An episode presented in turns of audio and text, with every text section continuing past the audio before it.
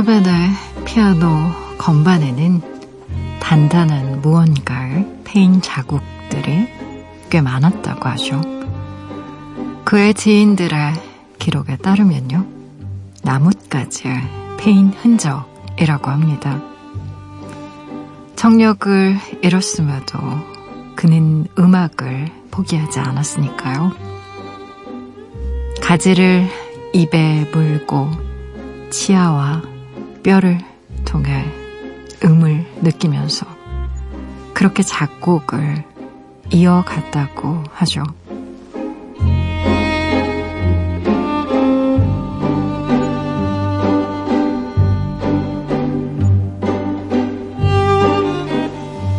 좋아하는 마음이 고난을 이겨내게 만들 때가 있습니다. 애정하는 마음이 멈춘 나를 다시 일으켜 세울 때가 있어요. 해야만 내가 살아갈 수 있다면요. 애를 써 움직이는 게 맞는 거죠.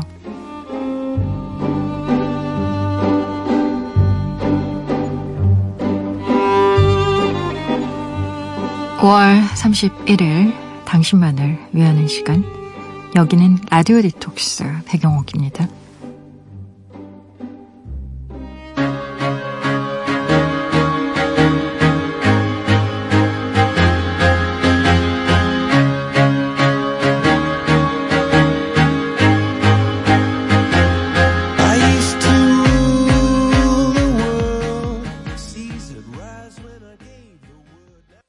라디오 디톡스 배경옥입니다. 오늘 첫 곡으로요. 콜드플레이의 Viva La Vida 같이 듣고 오셨어요. 지난 밤 그리고 어제 하루 다들 잘 보내셨나요? 저는 라디오 디톡스의 DJ 소설가 배경옥입니다. 아, 베토벤의 피아노 건반에 단단하게 패인 자국들, 음, 그게 나뭇가지의 페인 자국과 흔적이라고. 얼마만큼, 음, 본인이 음악을 느끼기 위해서, 음, 청력이 아닌 다른 감각으로 자신이 늘 느끼고 또 그려낼 수 있었던 그 음에 대해서 구현할 수 있는 방법을 얼마나 머릿속으로 많이 헤아리고 또 고민하고 상상했을까요? 그래서 치아와 뼈를 통해서 음을 느끼면서 작곡을 했다고 하는데, 아, 이런 이야기들을 읽으면, 뭐랄까, 아, 평범한 우리 같은 사람들은 어, 이렇게까지 할 수 있나? 막 이런 생각도 들고.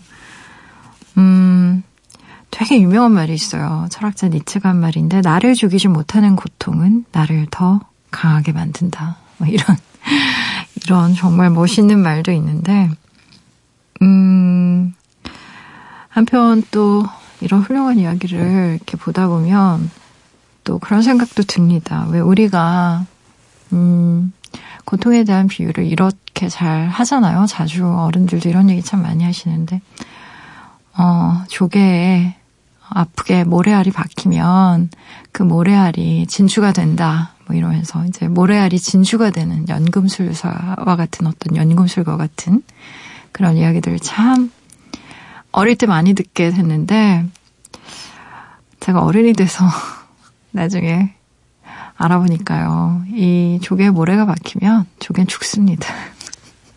진주가 되는 경우는 거의 없다는 거예요. 대부분의 조개는 폐사. 음. 어, 참 그런 것 같아요. 이런 생각도 들어요. 우리가 감당해야 될 고통, 상처 이런 것들. 물론 살면서 정말 무수히 많겠죠. 근데 조개가 죽을 만큼의 어떤 그런 고통은 안 받고 싶다. 어, 너무 큰 상처는 받지 않고, 아, 좀 살아갈 수 없을까? 이런 생각도 그렇잖아요. 많이 하게 되는 것 같습니다.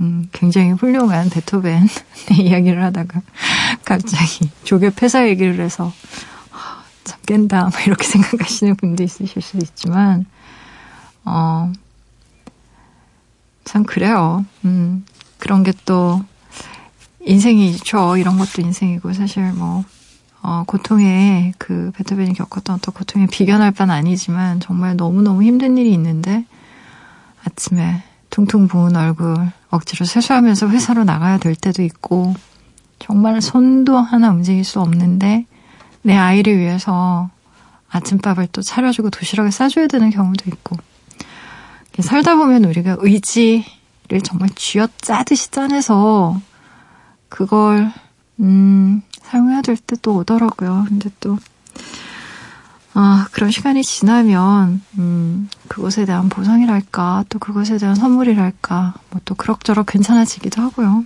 음, 어떠세요? 너무 힘든 일이 있진 않으셨나요, 어제? 음, 너무 힘든 일이 있으셨다면, 라디오 디톡스와 함께 여러분, 디톡스 하는 시간 가지셨으면 좋겠어요.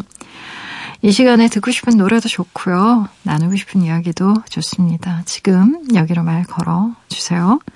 짧은 건 50원, 그리고 긴 문자와 사진 첨부 문자는요, 100원이 추가되는 샵 8001번으로 어, 주시면 돼요. 무료인 미니, 미니 어플러도 참여 가능합니다. 다시 듣기 팟캐스트로도요, 언제든지 함께 하실 수 있어요. 내가 내 곁에 있을게. 언제나 넌 혼자가 아니란 걸 내가 알 수 있게 여기 이곳에 있을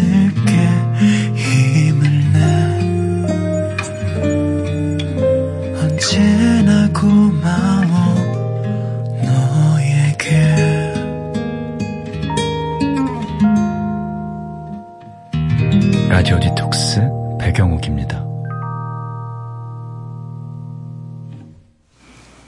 라디오 디톡스 배경옥입니다. 함께하고 계세요. 여러분이 보내주신 이야기들 만나봐야죠.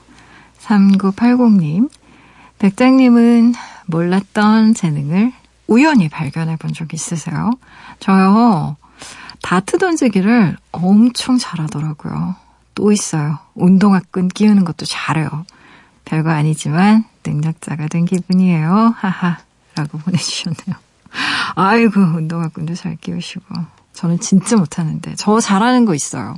흰머리 뽑기. 정말 잘합니다. 기네스 기록도 세울 수 있을 것 같아요. 제가 정말 순식간에 남편의 흰머리에 모조리 다 뽑아버린 적이 있어요. 친구들이 그랬대요. 와, 너는 나이 많은데 어떻게 이렇게 머리가 까매? 그래서 우리 마누라가 다 뽑아줬다 이런 얘기는 참아 못했다고 그런 얘기도 하더라고요. 근데 이게 정말 신기한 게 그렇게 잘 보여요. 그래서 아주 정말 쏙쏙 물론 제 머리는 못 뽑는데 그래서 친구들이 어 나 흰머리 있어 막 이러면 제가 뽑아줄까 이러면서 다들 별로 안 좋아하는 것 같아요. 음, 뭐 이렇게 일상에 크게 도움이 되는 건 아니지만, 아, 그리고 저 또 하나 있습니다. 저 뽁뽁이라고 하잖아요. 그, 왜, 택배 상자 이렇게 펼쳐보면 뽁뽁이 들어있을 때 있어요. 음, 물건을 보호하기 위해서 몇 겹으로 싸져 있는 그런 뽁뽁이들이 있는데, 저 그거 진짜 잘 터트립니다.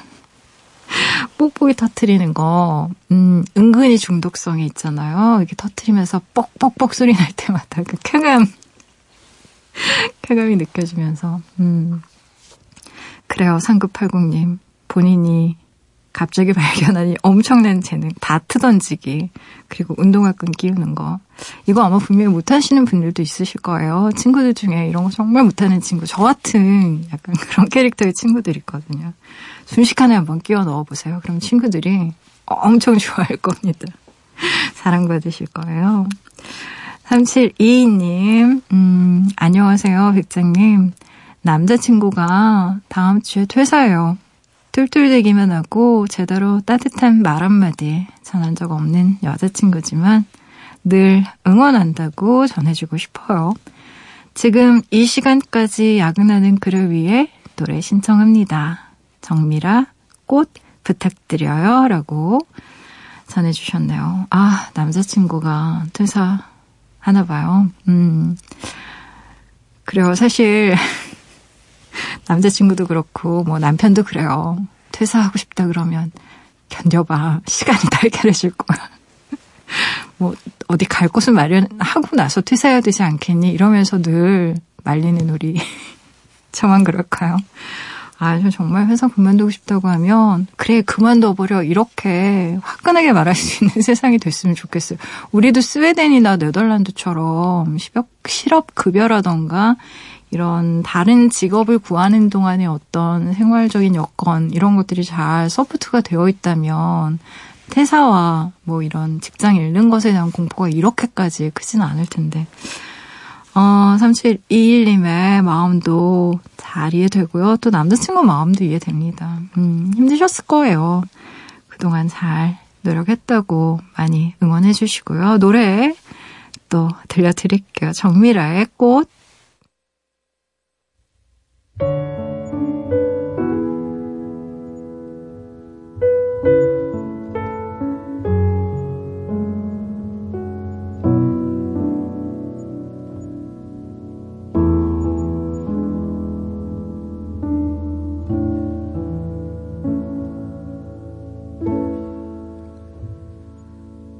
예뻐서가 아니다.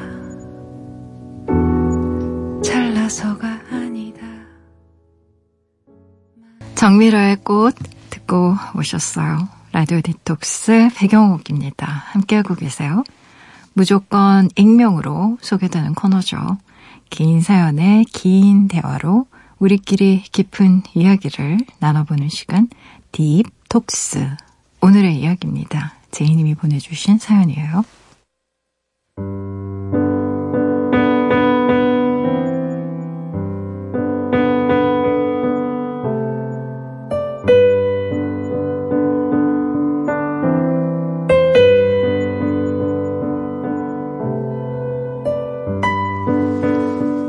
백장님은 사람에게 상처 받아본 적 있으세요?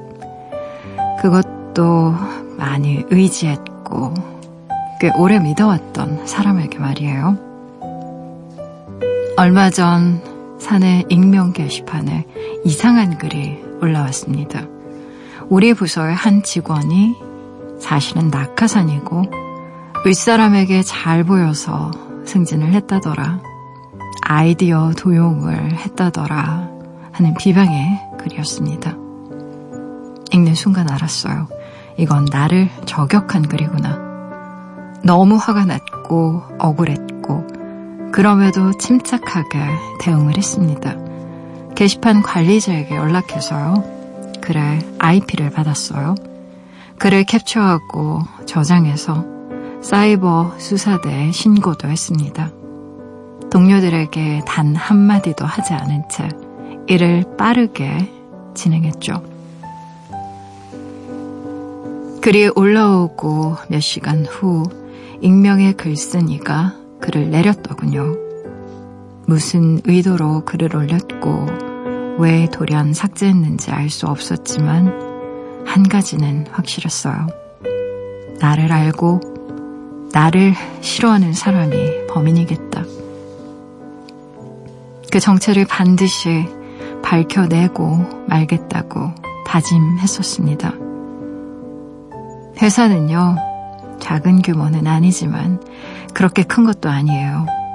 직원이라고 해봐야 50명. 익명 게시판은 직원이 아닌 사람도 누구든 들어와 글을 남길 수 있지만요.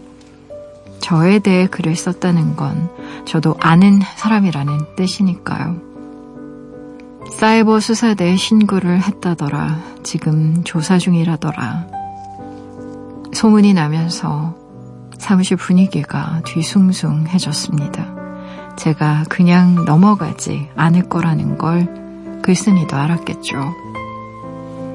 며칠 뒤 제게 먼저 연락을 해오더군요. 저보다 1년 늦게 입사한 후배 A였습니다. 제 눈에는 제가 아는 대부분의 범인처럼 보였지만요. 동기 몇 명과 A는 아니었어요. 그만큼 친했고 아꼈고 믿었었거든요. 그런데 A가 사내 익명 게시판에 저에 대한 비방글을 적었다니 충격이 컸습니다. 그래서 A를 붙잡고 대체 왜 그랬는지 그 이유를 물었죠. 그냥 제가 얄미웠대요. 혼자 잘난 척 하는 게 싫었답니다. 열심히 하지도 않으면서 윗사람들과 친하다는 이유로 쉽게 승진하는 것처럼 보여서 그냥 싫었대요. 글을 올린 건 미안하다. 내가 경솔했던 것 같다. 회사는 그만둘 생각이다. 내가 쓴 글이라고 모두에게 말해도 된다. 담담하게 이야기를 하더군요. 왜 글을 썼는지 물었더니 모두에게 알리고 싶었답니다. 제가 어떤 사람인지 모두에게 보여주고 싶었다는데 할 말이 없더라고요. 그 친구는 사표를 냈고 내일까지 출근입니다. 저는 휴가를 내고 회사를 쉬는 중인데요. 왜 이렇게 돌아가기가 싫을까요? A를 욕하면서 제 편을 들어줬던 동료들이 뒤에서 A처럼 저를 험담하고 있는 건 아닌지 두렵습니다. 누구를 믿고 누구를 믿지 말아야 하는지 모르겠어요. 그간 열심히 일했고 잘 해보려고 애쓴 것 뿐인데요.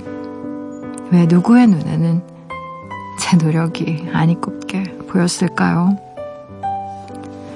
단단한 벽 하나가 무너져 내린 듯한 기분이에요, 백장님.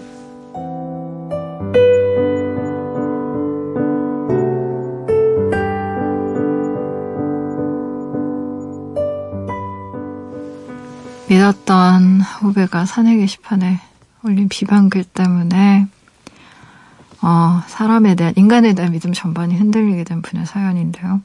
아 정말 힘드셨겠어요. 음, 이런 일 생기면 누구나 정말 크게 당황하는데 정말 합리적으로 용감하게 행동하셨습니다. 게시판 관리자에게 IP 주소 받고 화면 캡처해서 사이버 수사대에 의뢰하고 어, 이런 일들은 참 잘하신 거예요. 음, 아니나 다를까 비방글 올린 당사자가 빠른 시간 안에 스스로 잘못에 대해서 인정하고 사표까지 냈으니까 적어도 표면적으로는 이 일이 다 마무리가 잘 된 거긴 한데요. 문제는 후배가 본인에게 했던 코멘트인 것 같아요. 당신이 누군가에게 그것도 굉장히 믿었던 후배에게 잘난 척하는 얄밉고 싫은 사람으로 비춰졌다는 것에 대한 자괴감이 아마 많이 컸을 겁니다. 어, 잘못했으니까 용서해달라라는 말이 아니라 사표 냈고 다른 사람에게 내가 한 일이라고 말해도 좋고 선배가 그런 사람이라는 거 알리고 싶었다라는 얘기 듣고 난 마음이 어땠을까 싶어요. 아마 정서적으로 정말 충격 많이 받으셨을 거예요. 분명히 가해자가 있고 나는 피해자인데 마음의 상처는 어쩐지 내가 훨씬 더 많이 받은 음 복잡하고 억울하고 뭐 이런 마음이 드실 거라고 생각합니다. 음. 어, 모든 사람이 날 좋아할 수는 없죠, 물론. 내가 착한 사람이라서 세상 모든 사람의 부탁을 다 들어준다고 해도요. 되게 통계적으로는 이래요. 10명 중에 두세 명은 나 싫어하고요. 일곱 명은 나한테 별로 관심이 없고요. 한두 명이 내가 부탁을 들어주든 들어주지 않든 나를 좋아합니다. 음, 제가 남들 부탁에 거절을 정말 못한다고 했던 분에게 드렸던 말인데, 혹시라도 누군가 나를 싫어했다라는 사실 때문에 마음에 상처가 가시지 않으면 좀 이렇게 생각해 보는 게 도움이 돼요, 의외로. 음, 이 사연 읽으면서 가장 사소한 구원이라는 책이 생각이 났어요. 저는 개인적으로. 그 70대 노학자, 30대 청춘이 주고받은 32통의 편지라는 부제가 붙은 책인데요. 음, 휴가 중이시라고 했잖아요. 음, 잠시 짬이 나면 이 책을 한번 읽어보시면 어떨까 해요. 이 책에 이런 말이 나옵니다. 어떤 문제이건 그것이 발생한 차원에서는 해결이 불가능하다. 다소 좀 어렵게 느껴지는 말이긴 한데, 살다 보면 정말 그런 경우가 많습니다. 어떤 사람이, 어, 너무나 미워서, 음, 그래서 정말 죽도록 그 사람을 미워한다 한들 내 마음의 짐이 벗어지진 않거든요. 근데 이 책에 이런 말도 나와요. 미워하는 사람들에 대한 증오를 불쌍히 여기는 마음으로 바꿀 수 있다면 그것은 우리 스스로를 용서하는 것이 되지 않겠습니까? 마음의 상처란 주는 사람만큼이나 그것을 받는 사람에 따라 결정되는 것이 아닙니까? 누군가 다른 사람에게 상처를 줄 수 있다면 가해자와 피해자의 마음이 맞닿아 있다는 말도 되지 않겠습니까? 우리 모두 한 번쯤 타인과 자신의 관계에서 생긴 문제를 새롭게 생각해 볼 필요가 있지 않겠습니까? 음, 어, 참 어려우실 거예요. 후배가 나를 미워하는 마음이 온전히 그 후배에 대한 미움이 아니라 불쌍하게 그 후배를 느끼는 마음. 제가 얼마나 그랬으면 내가 그렇게 미웠을까. 라고 여기는 마음은 정말 무슨 예수님도 아니고 쉽게 먹어지는 마음은 아니에요. 음, 어, 그리고 시간이 필요한 일이기도 합니다. 어, 인간 전반에 대한 어떤 회의나 의구심이 왜 안 들겠어요? 이런 일 생기고 나면 누굴 믿어야 되고 도대체 누구한테 내 얘기를 해야 돼? 이런 얘기 하게 되죠. 생각이. 종교를 믿든 안 믿든 제가 가끔 저에게 조언을 구하시는 분들에게 하는 질문이 하나 있거든요. 음, 이런 질문이에요. 에덴 동산에 왜 아담과 이브 이외에 뱀이라는 존재가 있었을까요? 애초에 그렇잖아요. 뱀이 없었다면 두 사람은 천년만년 에덴 동산에서 행복하게 살았을 텐데 영원히. 뱀은 여기서 배신의 상징이기도 하지만요. 지혜의 상징이기도 합니다. 왜 그럴까요? 뱀이 있었기 때문에 우리 인간은 에덴을 벗어나서 넓은 세상으로 나가죠. 적어도 성경의 이야기는 그래요. 자신의 인생을 개척하기 위해서 노력합니다. 시행착오를 통해서 삶의 본질에 대해 더 고민하게 돼요. 뱀이 없었다면 아마 엄마 자궁 같은 그 낙원에서 영원히 나가지 못한 아이처럼 평온은 하겠지만 진짜 삶에 대해서, 진짜 나에 대해서 발견하기는 힘들었을 거예요. 어, 어둠 없이 빛을 이해하기가 참 힘듭니다. 사막에서요. 정말 별이 잘 보이거든요. 근데 사막에서 유독 별이 더 잘 보이는 건 그곳이 어두워서 그래요. 그, 소위 말하는 하나님의 세계에 천사 이외에 악마가 존재하는 이유도 그런 맥락에서 이해할 수 있어요. 인간을 이해하기 위해서는 배신이나 시기심, 질투 같은 어두운 감정 역시 이해 할 수 있어야 됩니다. 사랑을 말할 때 우리가 기쁨이나 행복만 말하는 게 아니라 뭐 질투나 분노나 집착 같은 말을 함께 해야 온전히 사랑의 감정이 말해지는 것도 그런 이유잖아요. 사람을 믿기 힘들다고 하셨는데, 어, 사연 주신 분, 근데 잘 생각해 보면요. 사람 자체를 온전히 믿는 사람은요, 오히려 자기 성찰이 없는 매우 순진한 사람일 가능성이 더 큽니다. 조금 어렵게 느껴지는 말이겠지만, 사람에게 차이고, 정말 실패했던 그런 사람들만이 온전히 자신의 경험으로 구축한 믿고자 하는 의지가 생겨요. 그리고 그런 사람들이 조금 더 깊은 세상으로 나아갈 수 있습니다. 고백하면 저 역시 아주 오랫동안 이 사회에 별로 희망이 없다고 생각했어요. 특히 세월호 이후에 더 그랬는데. 그리고 저 역시도 회사 생활을 음, 오래 했기 때문에 사람이 굉장히 많이 치이는 경험을 했습니다. 근데 지금 생각해 보면요. 희망을 믿는 방식이 꼭 희망 그 자체만 있지 않아요. 절망 속에서 희망을 찾아내는 방법도 있습니다. 어, 그런 방법이 있다라고 믿는 거, 그게 어쩌면 믿고자 하는 마음 이지 않을까 싶은데요. 이 믿고자 하는 마음 앞에는 그럼에도 불구하고 라는 말이 또 붙겠죠. 그럼에도 불구하고 나는 믿고자 한다. 음, 사랑이 있든 없든 어쨌든 나는 믿고자 한다. 사랑을. 음, 그것이 내가 사랑하는데 도움이 된다. 라고 의지를 가지고 믿는 거죠. 어, 회사로 돌아가기 싫은 마음을 나무라지 마세요. 당연한 거니까. 다친 마음이 제 몇 마디로 위로가 되거나 해결되진 않겠지만, 어, 따뜻한 차를 많이 드시고요. 야외 활동 많이 하셨으면 좋겠습니다. 제가 경험상 알아낸 바에 의하면 깊은 밤에 혼자 방 안에 앉아서 하는 생각이 아니라 산책하면서 햇볕 아래에서 나무와 꽃을 보면서 하는 생각에 훨씬 더 많은 긍정적인 에너지가 있어요. 진짜로. 밤새 눅눅하고 곰팡이 선 생각들이 햇볕에 이렇게 말라서 바삭바삭해지는 그런 느낌이 들거든요. 머릿속에 생각이 많아질 때는요, 의식적으로라도 몸을 좀 많이 움직이는 게 정말 큰 도움이 됩니다. 운동 싫어하시는 분들 많은 거 아는데, 그냥 햇볕에 나가서 벤치에 앉아있기만 해도 도움이 돼요. 음. 마음속에 곰팡이 핀 생각들이 많을 거예요. 머릿속에 생각이 많고 슬픔도 많고 지금 분노도 많으실 테니까요. 음. 노래 골라봤어요. 스팅의 노래 골라봤습니다. Lullaby for an Anxious Child.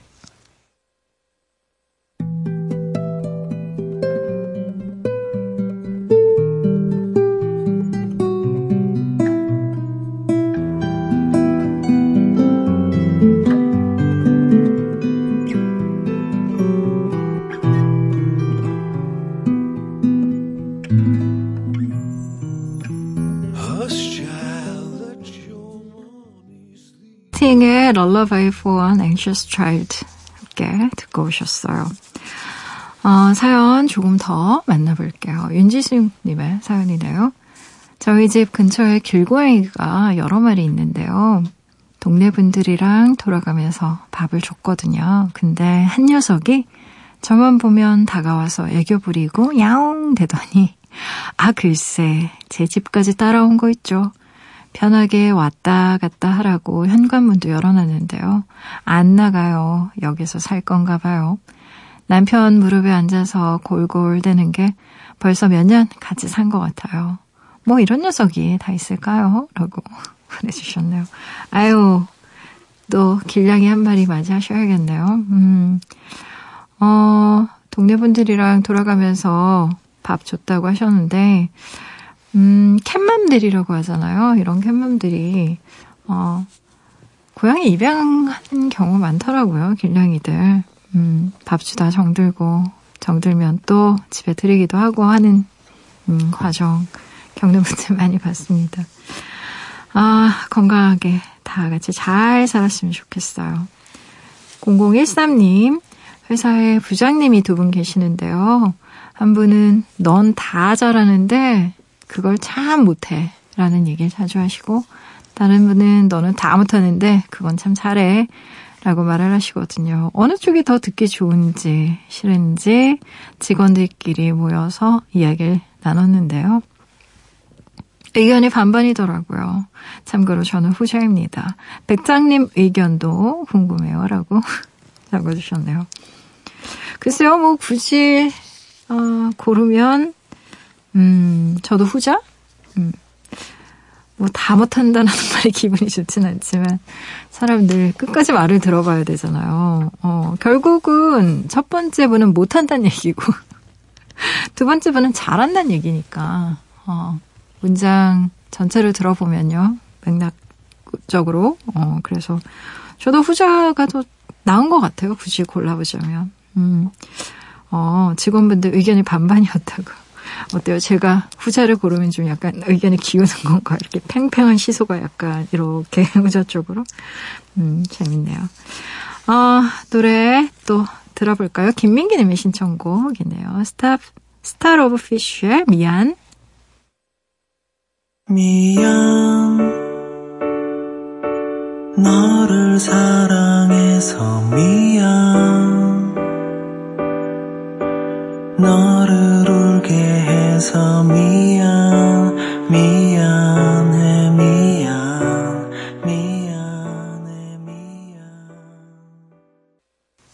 라디오 디톡스 배경옥입니다. 함께하고 계세요. 사연 몇 개 더 볼까요? 8807님, 백장님, 저 드디어 이사했어요. 옥탑방인데, 옥상도 넓고 좋아요. 차광막 달고 그 아래 1인용 텐트도 놨어요. 올여름 피서지는 집으로 확정이네요. 라고 잡아주셨나요? 음. 아, 옥상에 1인용 텐트. 자광막. 오, 멋진데요? 음. 그 달밤에, 어, 텐트에서 이렇게 누워서, 어, 뭐 달도 보고 별도 보고, 맥주도 한 캔 마시고, 수박도 한 덩이 먹고, 어, 친구들이랑 밤새 어, 텐트에 누워서 얘기해도 좋을 것 같고, 옥탑방은 그런 매력이 있는 것 같아요. 음, 옥상이라는 나만의 특별한 공간이 생기는 거니까, 아유, 부럽습니다. 음, 새로운 집에서 좀 더 많은 일, 좋은 일, 어, 생기셨으면 좋겠어요. 이미라님, 저 이사했어요. 돈도 아낄 겸 원룸 크기를 줄여서 옮겼는데요. 라디오 켜두면 소리도 더 잘 들리고 좋아요. 아담해요. 이 집에 살다 나간 분이 자기 성공해서 나가는 거라고 저한테도 잘 될 거라고 응원도 해주셨어요. 하하. 뭔가 기운이 좋은 집이에요. 새 집에서도 잘 부탁드려요, 작가님이라고 사연 보내주셨네요. 음. 어, 이사분들 굉장히 많으시네요. 아, 이사철인가요, 이제? 조금씩. 봄에 이사 많이 하시나? 음. 원룸 크기를 살짝 줄였는데 아우 세상에 라디오를 켜두니까 소리도 더 잘 들리고 청소할 수 있는 공간도 줄어들고 정말 긍정적이시다 이런 마인드 훌륭합니다 좋네요 좋아 음. 또 너무 넓은 집보다 이렇게 좀 아담하고 깨끗한 집 좋아하시는 분들도 많이 계시더라고요 어, 나갔던 분이 잘 돼서 나가는 거라고 덕담도 해주셨나 봐요. 좋은 분이시네. 음, 새 집에서도 정말 좋은 일 많이 생기셨으면 좋겠어요. 저도 잘 부탁드려요. 박아이님, 아, 자취 열흘차 엄마가 보고 싶은 밤이에요. 저는 힘들 때마다 엄마가 생각나는데 엄마도 엄마가 보고 싶을 때가 있을까요? 루시드 폴의 바람 어디에서 부는지 신청해요. 라고 적어주셨나요? 왜요? 엄마도 엄마가 보고 싶을 때가 왜 없겠어요? 저도 엄마 보고 싶을 때 있는데, 엄마가 보고 싶을 때는 진짜 힘들 때인 것 같습니다. 음, 우리 마음이 그 어릴 적 엄마가 나를 토닥여주고, 눈물도 닦아주고, 또 엄마가, 어, 나를 시켜주고, 재워주고, 나를 먹여주었던 그 아주 원초적인 기억 있잖아요. 세상에 정말 이렇게 나를 보호해주고, 나를 사랑해주고, 나를 이뻐해주고, 어, 나를 이렇게 토닥토닥 해주는 사람이 어디 있었나. 어떤 그런 기억들이 내가 힘들 때, 음, 동화줄처럼 내려오는 것 같아요. 그게 또 이렇게 삶을 더 살아가게 만드는 것 같기도 하고요. 아, 신청곡 들려드릴게요. 루시드 폴의 노래 우리 같이 들어요. 바람. 어디에서 부는지? 바람 어디에서 부는지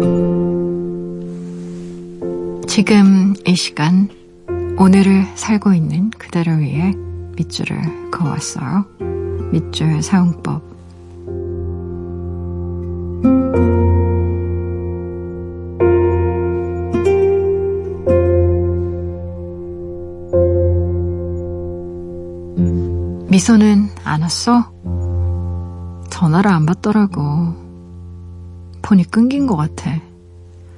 아, 사정이 진짜 안 좋은가 보네. 나아지면 연락 되겠지 뭐.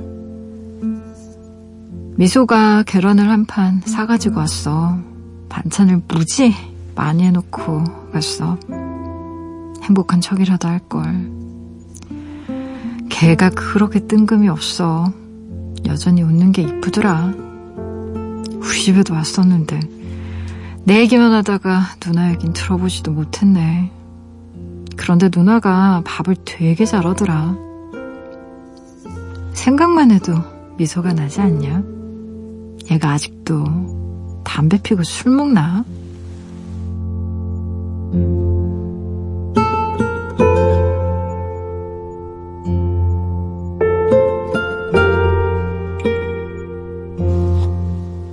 밑줄 사용법. 오늘은 영화 소공녀 안에서 밑줄을 그었어요. 일당 4만 5천 원. 가사 도우미 3년차. 아무리 가계부를 꼼꼼히 써도 마이너스 인생. 하지만 위스키, 담배, 웹툰 작가 지망생인 남자친구 한솔은 절대로 포기할 수 없었어요. 자신만의 안전지대 서식지니까요. 담배값이 2천원 더 오르던 날 미소는 중대 결심을 합니다. 월세로 살던 집을 포기하기로 한 거죠. 커다란 트렁크에 배낭 하나, 추운 겨울 트렁크를 끌고 그렇게 미소는 집을 찾아 헤맵니다. 대학 때 밴드로 활동한 친구들을 찾아가요. 가난했지만 빈손으로 갈 수 없던 그녀가 생각한 건 계란 한 판. 값싸지만 영양 만점의 완전 식품이었죠. 링게까지 맞아가며 일하는 친구의 회사에 요리 못한다고 시부모님의 눈치를 보며 사는 친구 빌라에 아내와 이혼 후 멘탈 붕괴 직전에 빠진 후배 아파트에 부모님 집에 얹혀 사는 선배 오빠와 떵떵거리며 잘 사는 언니네 집에 미소의 달걀이 차례로 옮겨집니다. 그곳에서 이런저런 사는 얘기를 들어요. 가만히 듣다가 음식 못한다고 구박받는 친구네 집에는 달걀 한 판 분량의 장조림을 만들어 놓고요. 아내와 이혼 후 집안을 거대한 쓰레기장처럼 만든 후배의 집에선 깨끗이 청소를 하죠. 하지만 더 이상 민폐를 끼칠 수 없던 어느 날 그녀는 친구들의 집에서 나옵니다. 일당 4만 5천 원의 일을 부지런히 하면서요. 밤이 되면 위스키 한 잔을 마시러 바에 가요. 위스키 한 잔 값이 2천원 더 오르던 날 어김없이 절망이 밀려옵니다. 하지만 담배를 포기할 수 없었듯 한 잔의 위스키를 포기할 수는 없었어요. 매번 웹툰 공모에서 떨어지던 남자친구 한 소리가 돈 벌러 멀고 먼 사우디로 떠나던 날에도 미소는 생각했겠죠. 한 소리 말처럼 상상력을 발휘해보자고 말이죠. 눈을 감으면 우리는 함께 있는 거라고요. 돈 없는 청춘은 무엇으로 행복해야 할까요? 나를 위로해주는 담배와 위스키 한 잔 대신 집을 포기하면 정말 바보 같고 대책 없기만 한 일일까요? 생계보다 취향을 선택한 미소는 달라진 세대의 내면 풍경을 보여줍니다. 돈은 없어도 친구 집에 갈 때 계란 한 판 사들고 가는 미소가 제겐 가난해 보이지만은 않았어요. 뭐랄까요, 몰락한 귀족의 마음을 가지고 사는 것처럼 보였습니다. 일하다가 쉬는 틈에 담배 한 대를 피는 여유라 여유를 갖거나 밤에는 바에 들러 딱 한 잔의 위스키 속에서 마음의 위안을 찾는 삶이 또 다른 방식의 삶일 수 있겠다 싶었거든요. 소소하지만 확실한 행복 속에서 자신이 포기한 것을 묵묵히 감당해내는 그녀가 저는 좋았습니다. 집 없는 그녀가 집 있는 친구들에게 끼니를 챙겨줄 수 있었던 건 자신이 믿는 것을 믿고 있는 어떤 힘 아니었을까요? 배낭과 트렁크가 내 집이 될 수 있다면 미소는 그리스인 조르바만큼 자유로운 영혼일 테죠. 다른 게 틀린 건 아니니까요.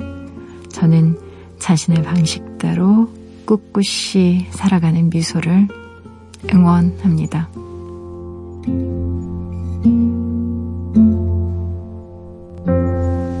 오늘 끝곡으로요. 옥상 달빛의 하드코어 인생아 같이 들으시고요. 지금까지 라디오 디톡스 배경옥이었습니다.